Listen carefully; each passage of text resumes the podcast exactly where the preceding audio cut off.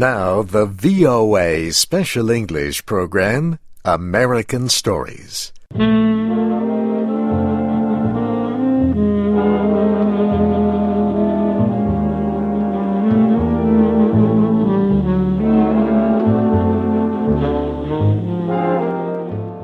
Our story today is called The Exact Science of Matrimony. It was written by O. Henry. Here is Barbara Klein with the story.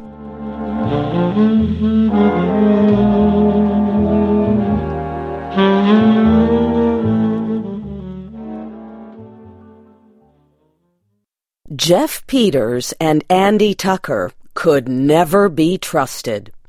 One day, the two men decided to open a marriage business to make some quick and easy money.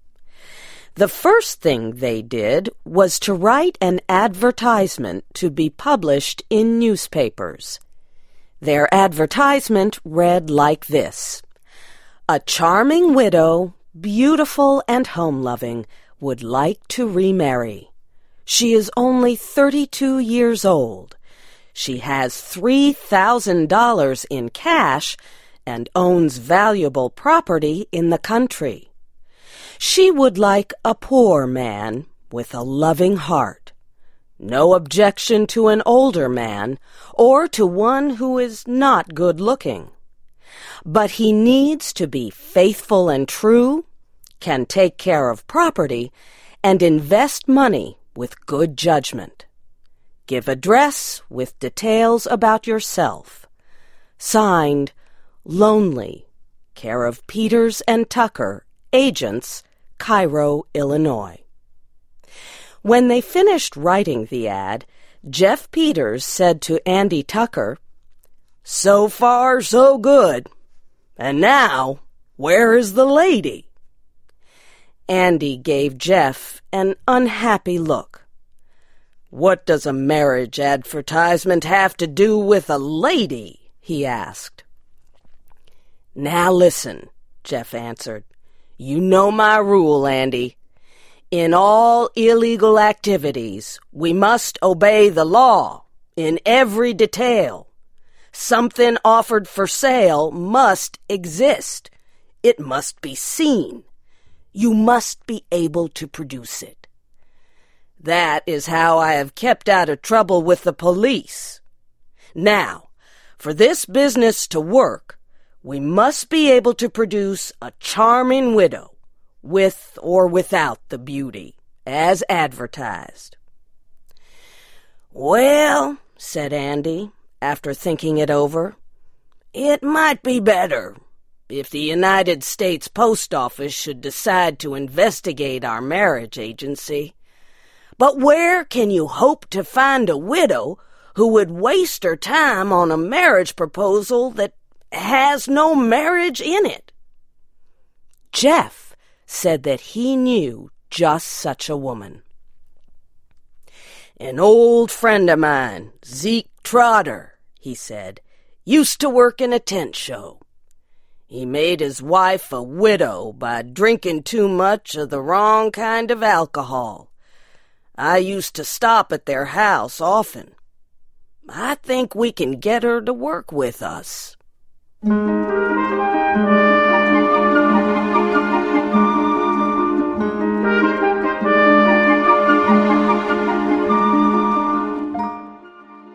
Zeke Trotter lived in a small town not far away. Jeff Peters went out to see her. She was not beautiful and not so young, but she seemed all right to Jeff. Is this an honest deal you're putting on, Mr. Peters? she asked when he told her what he wanted. Mrs. Trotter, said Jeff, three thousand men will seek to marry you to get your money and property. What are they prepared to give in exchange? Nothing. Nothing but the bones of a lazy, dishonest, good for nothing fortune seeker. We will teach them something. This will be a great moral campaign. Does that satisfy you? It does, Mr. Peters, she said. But what will my duties be? Do I have to personally reject these three thousand good for nothings you speak of? Or can I throw them out in bunches? Jeff explained that her job would be easy.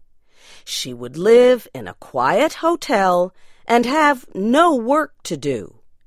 He and Andy would take care of all letters and the business end of the plot. But he warned her that some of the men might come to see her in person. Then she would have to meet them face to face and reject them. She would be paid $25 a week and hotel costs. Give me five minutes to get ready, Mrs. Trotter said. Then you can start paying me. So Jeff took her to the city and put her in a hotel far enough from Jeff and Andy's place to cause no suspicion. Jeff Peters and Andy Tucker were now ready to catch a few fish on the hook. They placed their advertisement in newspapers across the country. They put $2,000 in a bank in Mrs. Trotter's name. They gave her the bank book to show if anyone questioned the honesty of their marriage agency. They were sure that Mrs. Trotter could be trusted and that it was safe to leave the money in her name. Their ad in the newspapers started a flood of letters, more than 100 a day. Jeff and Andy worked 12 hours a day answering them. Most of the men wrote that they had lost their jobs. The world misunderstood them but they were full of love and other good qualities.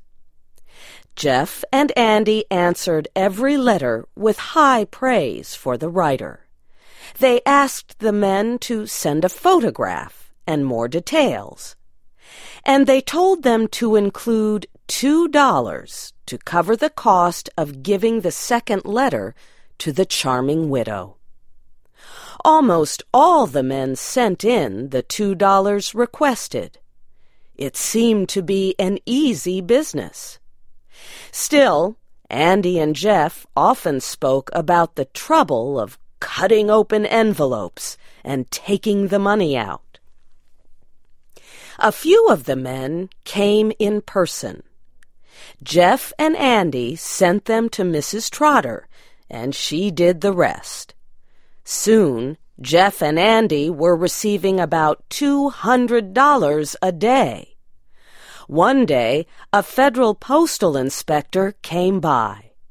But Jeff satisfied him that they were not breaking the law.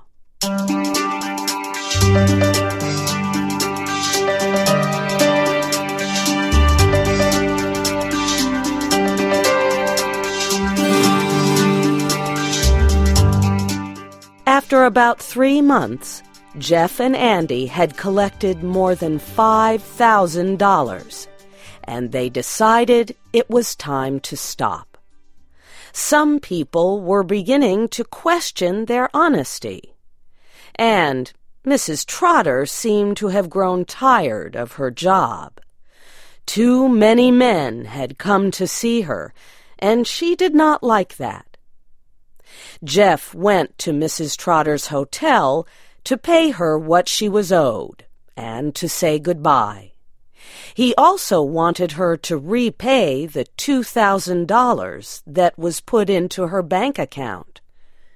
When Jeff walked into the room, she was crying like a child who did not want to go to school. Now, now, he said, what's it all about? Somebody hurt you? Are you getting homesick? No, Mr. Peters, she said. I'll tell you. You were always a good friend of my husband, Zeke. Mr. Peters, I am in love. I just love a man so hard I can't bear not to get him. He's just the kind I've always had in mind. Then take him, said Jeff. Does he feel the same way about you? He does, Mrs. Trotter answered. But there's a problem. He is one of the men who've been coming to see me in answer to your advertisement. And he will not marry me unless I give him the two thousand dollars. His name is William Wilkinson. Jeff felt sorry for her. He said he would be glad to let her give the two thousand dollars to Mr. Wilkinson so that she could be happy. But he said he had to talk to his partner about it. Jeff returned to his hotel and discussed it with Andy. I was expecting something like this, Andy said. You can't trust a woman to stick with you in any plan that involves her emotions. Jeff said it was a sad thing to think that they were the cause of the breaking of a woman's heart.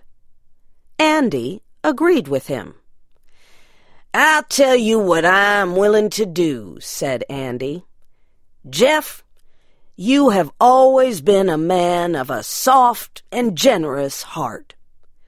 Perhaps I've been too hard and worldly and suspicious. For once, I will meet you halfway. Go to Mrs. Trotter. Tell her to take the two thousand dollars out of the bank and give it to this Wilkinson fellow and be happy. Jeff shook Andy's hand for a long time. Then he went back to Mrs. Trotter. She cried as hard for joy as she had done for sorrow.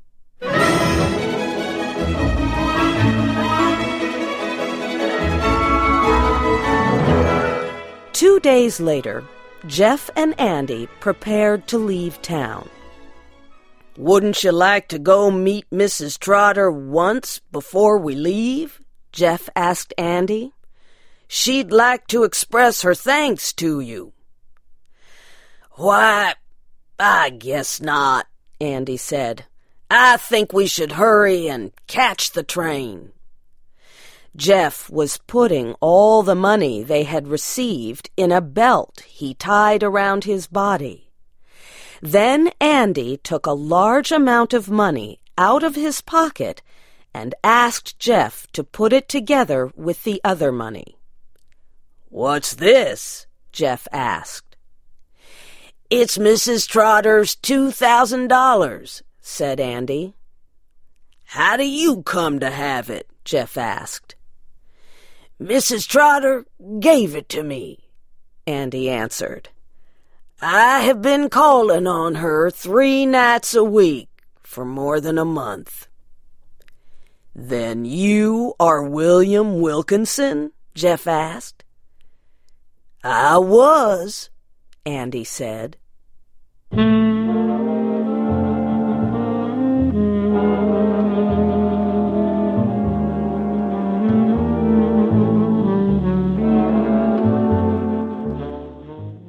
The Exact Science of Matrimony was written by O. Henry.